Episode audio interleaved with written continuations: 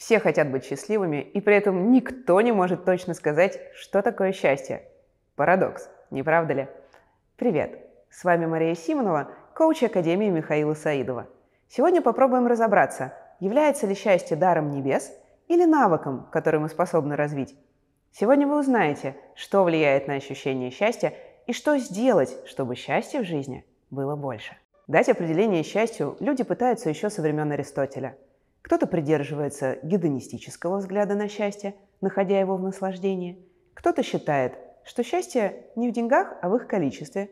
А кто-то и вовсе не верит в само понятие счастья. С точки зрения науки нельзя выработать достоверную методику, которая позволила бы изучить, что такое счастье. Потому что для каждого человека оно зависит от разных факторов. Разных людей счастливыми делают разные вещи. Однако Какими бы факторами не было вызвано переживание счастья, оно состоит из двух компонентов – эмоционального состояния и состояния ума.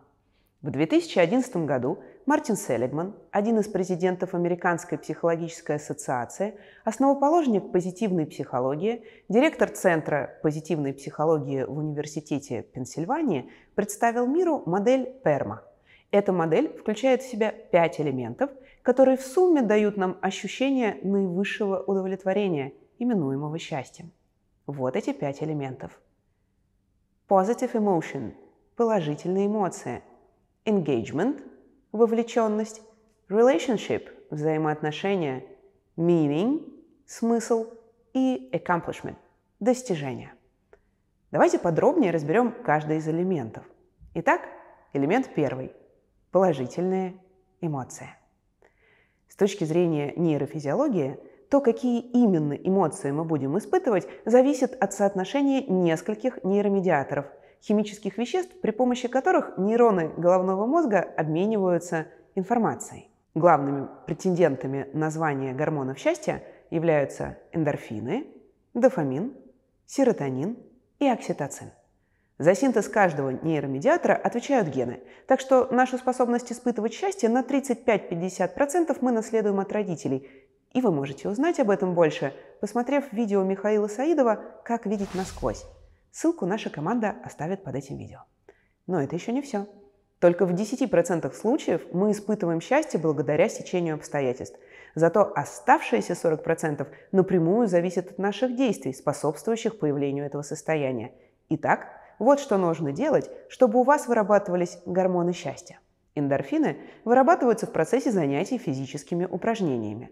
Согласно исследованиям, всего 30 минут ходьбы на беговой дорожке 10 дней подряд достаточно для того, чтобы вызвать значительное улучшение у больных, страдающих от клинической депрессии. Аналогичным эффектом обладают смех, медитация, прослушивание музыки, игра на музыкальных инструментах и любой вид творчества, приносящий вам удовольствие. Серотонин естественным образом запускается некоторыми вещами, которые мы делаем каждый день. Чтобы увеличить его уровень, нужно находиться на ярком свете, особенно солнечном. Физические упражнения, расслабляющие ванны, массаж. Изменение отношения к событиям, вызывающим негативные эмоции, также стимулируют его выработку. Дофамин часто называют химикатом вознаграждения. Когда вы добиваетесь цели или завершаете задуманное, то получаете приятную дозу дофамина в результате осознания, что вы отлично поработали. Никотин, кофеин, сладости, лайки в соцсетях и компьютерные игры быстро увеличивают уровень дофамина. Но частое использование таких стимулов нарушает процесс выработки естественного дофамина. Организм становится менее восприимчив, и нам приходится повышать дозу вредных веществ или занятий, чтобы ощутить эффект. Восстанавливается дофаминовая система отказом от быстрых концентрированных удовольствий в пользу достижения более сложных, конструктивных целей. С окситоцином хорошо знакомы мамы. Этот гормон вырабатывается в родах и во время грудного вскармливания. Он в основном ассоциируется с любящими, заботливыми прикосновениями и близкими отношениями. Хотите, чтобы у вас его было больше? Чаще обнимайте кого-нибудь, пусть даже котенка.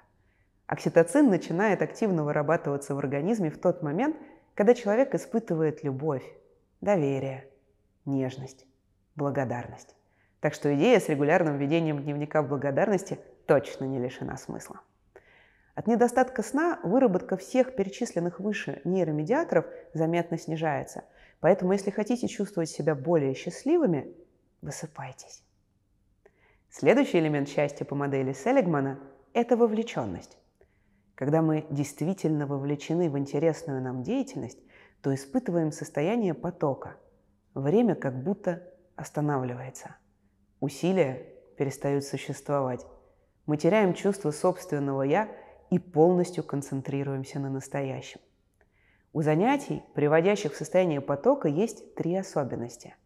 Они не навязаны нам другими людьми, а выбраны нами. Они доставляют нам удовольствие. В них более важен сам процесс, чем конечный результат. Чтобы пережить вовлеченность, называемую состоянием потока, вы можете с головой уходить в рабочий проект, музыку, живопись, спорт или любое другое занятие, которому любите посвящать свое время.